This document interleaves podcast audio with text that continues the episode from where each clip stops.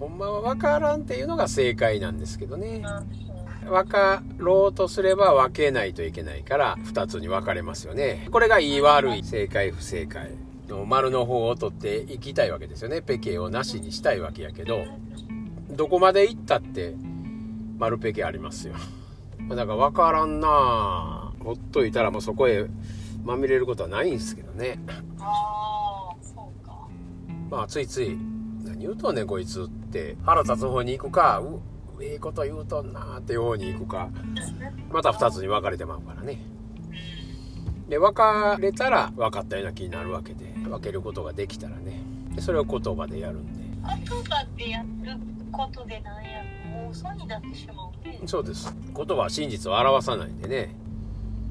まあだから分かりたくてしょうがないんですよね。解明したくてしょうがないんですよこの動物の研究です。第一人者ですとかね。まあそれがウイルスの研究もそうやけど。もうなんかぼーっとテレビ見てたそういう学者さんみたいなん出てきて。昔はああなんか打ち込めるもん見つけていいですねとかね。ああこういう人も羨ましいなとかって思った時期もありましたけど。違和感しかないですね。何をそないこう研究したいのかな分かりたいわけでしょ？一生懸命。まあ、いたこう分かりたいがこの人類の歴史なんやけどまあ、いたこの間音声出してないやつがあれ何の話だかな？あそや観測史上初みたいなね。なんか観測するからやん今話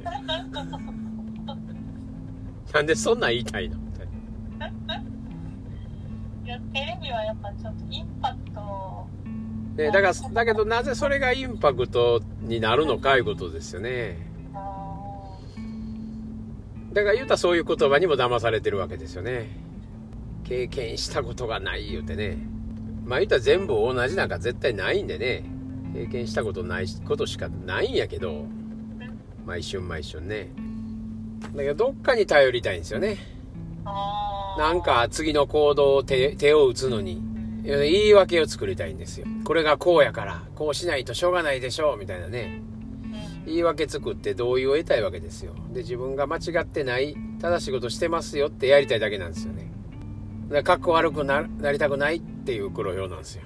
で怒られたくないっていう小鹿なんですよ。で間違いたくないっていう虎なんですよ。でみんなそうやってまあ自分を守るっていうことにその概念を作ってきただけでね真実は真実のあるところにあるだけですよね。そこに数字も証明も観測史上初も何もないですよね。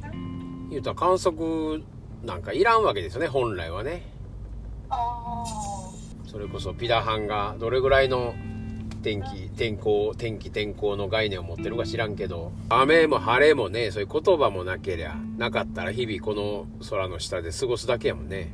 雨という言葉がなけりゃそうやけどなんかこう湿気てるぞみたいなこの空気の感覚だけを感じて、まあ、これを家なんか入れとこうかとかこのいやこの作物をこうしとこうかとか勝手になんかするだけでしょうからね。